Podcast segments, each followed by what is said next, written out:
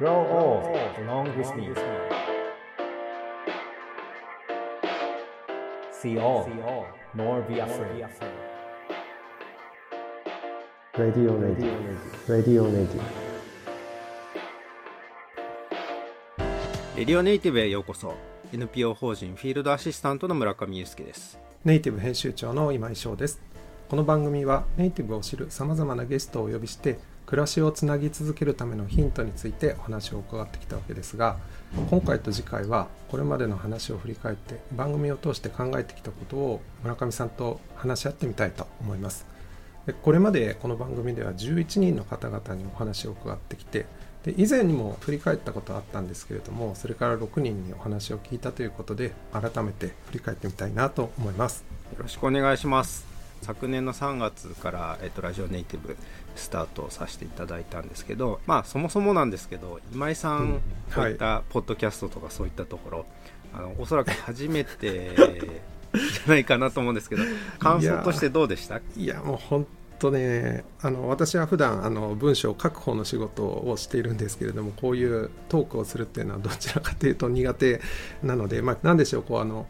短い言葉で一問一答みたいな感じで話を聞くっていうあのとってもこう難しいなと感じています。もう少し聞きたいなっていうことが時にはあるんですけれどもそれはでも全体を通して振り返った時にはあんまりそこばっかり聞いてもしょうがないしということで、ん。一本の形に仕上げていくっていうのは本当に勉強になります、はい。あのまあちょっと今井さんのお話を聞きたいなと思うんですけど、はい。今井さん普段あの、はい。ニュースとかそういったものを文字で書いてそうですね。でそれっていうのは制約であり基本的なルールみたいなものがおそらくあるうんはずなんですけど、それは一体どういったものなんですかね？そうですね。あの掲載するまず面積っていうのがまあ大体決まるわけですよ、でそれを作り上げるために素材はふんだんにというかうん。あの取材の時って普通はしてくるわけですけれども、うん。そこから逆算してここは骨格になるよねとかうん。前提条件としてこれ知っておかないと読者はわからないよねっていう話とか、うん。そこには結論っていうのも必要だし、うん。まあ、そういうふうに構成があるわけですよね。うんただラジオの場合だと先に構成があるわけではないので、このまま行ってどこにこう着地するんだろうかっていうのをドキドキしながら毎回やってるような感じですね。そういうことですよね。その場その場でこうライブでどこに行くかっていうような。同じメディアとは言いつつ相当違うんじゃないかなと思いますけど、自然発生的に生まれてくる部分が非常に多いのかなっていう感じもしますけれども、まあ、そういった意味では毎回ゲストの方とお話ししてて結構しっかりした着地点があったなっていう印象があるんですけどおそらく僕も結構その恐る恐るというか、あの、うんナナビゲートというか、まあはい振っても帰ってこない可能性もある中で、ええそれはやはりゲストの方はやっぱり振ったらしっかりと帰ってくる、でしかも僕うも手を変え品を変え振ってる自覚はあるんですよね。うん。角度をものすごくはい。変えて、でもしっかりこうガツンと帰ってくるっていう印象があって、それははこれまでのゲストの皆さんにあの、うん。10 11人いらっしゃって話し方も、い、うん。あのテーマも全てこううん。違う中で、はい。帰ってくるっていうところはかなり一緒なのかなっていう印象を僕は感じていたんですよ。うん。で今井さんも普段あのいろんな方からこうインタビューしたりとかしてる中で、まあ、お話しいただいた11人、えーをあえてそのはい。ちょっと特徴づけるというか、こんな方だったんじゃないかっていうとどういう印象を持たれますか、うん、やはりそのこの番組の狙い通りというかやはりいろんな普段の自分の暮らし自分が普段の生活を送る上でとてもこう参考になる話が多かったなと思っていて、うん。やはりその暮らしをつなぎ続けるっていうことをこのテーマに僕たちは掲げてますけれどもなんだろうこう専門性はそれぞれ皆さん11人の方全然違う方々なんですけれども結構あの結論として共通する部分もあの、うん多かったかなっていうのが感じてますね。なるほどなるほど。はいというわけであの後半も、えーこんな形でちょっと振り返りのお話を今井さんと一緒にしたいと思います。後半もお楽しみに。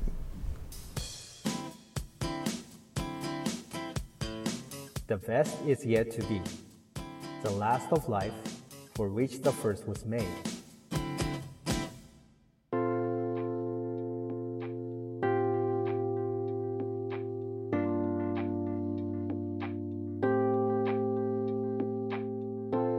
はい、今回、えっと、振り返りをさせてもらえてるわけなんですけれども、まあ、いろんなさまざまなゲストの皆さんからお話しいただいてる中で、まあ、ネイティブというテーマは一応あるものの、それとは仮に離れたとしても、今井さんが感じるそれぞれのゲストからこう共通するような部分ってどういうとこ見えてきたかなっていうふうに思いますか？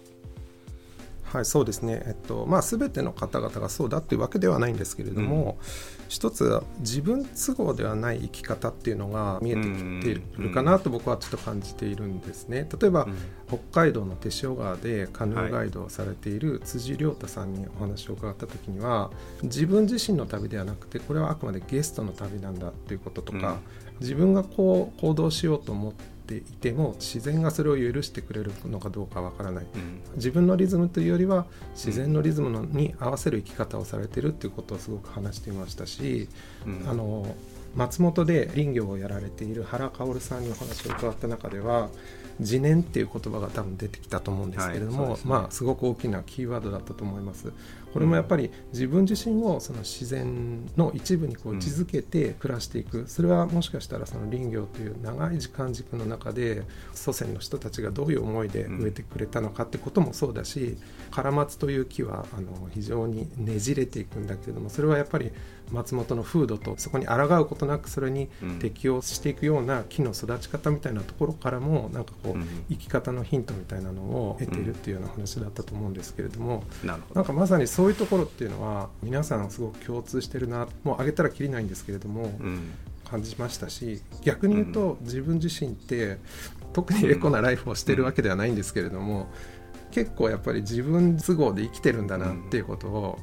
感じさせられたというか。確かにそうですね。あの僕はあの同時に思い出したのは、まあ、ガッテンさんからお話しいただいた時に、うんはい。まあ、今、ガッテンが野外学校をしてるわけですよね。はい、えっと、はい、新しいスタッフの方がこう入ってくるときに、はい、まあ、どんなことをどういうふうに伝えますかっていう話を、え質問でさせてもらったと思うんですけどもともとその新たに入ってくる人っていうのはその現場フィールドとかではなくてどっちかというとその学校で勉強してきた子たちが、えこう野外学校で教える側でこう入ってくるっていうところ、の、えーとまあ、変化。その時にこうガッテンが言ってたのは一回それぞれの持っている固定観念というか一回壊すんだと、でその時に言ってたのがあの時間感覚って言ってたと思うんですよね。要は普段であればその朝何時に起きて何時の電車に乗って何時から修行で授業1限目がみたいな話のルーティンでこう言ってたのが、いやもう野外に出てきてしまうともうお天道様都合なんだよと、天候がちょっと変われば、スタートの時間も変わってくるからもしかしたら早く起きなきゃいけないし少しずらさなきゃいけない。なんかそういうところが結構その、僕も今普段普通に首都圏っていうところに住んでいると、なんだかんだ言ってこう読めちゃうわけですよね。はい。はい明日の流れと、まあ、電車が遅れるぐらいなことがあったとしても、まあ、そそれですらなんかこう対応策がとかいろいろこう思いながら。でそういう意味では、ね。はい、なんかあの今今井さんが言ってた部あのおっしゃってそれぞれのゲストに共通する部分って、それぞれがこう例えば原さんだったら林業っていう世界、山っていう世界、で辻さんだったら手塩川の刻々と変化してて、はい。はい、その読めない、うん、読むってことは当然するんですよプロとしては。読むんだけどその自分の読んだこの感覚っていうのは参考ぐらいにはするけど、うん、支配できる読みにはなってないっていうこう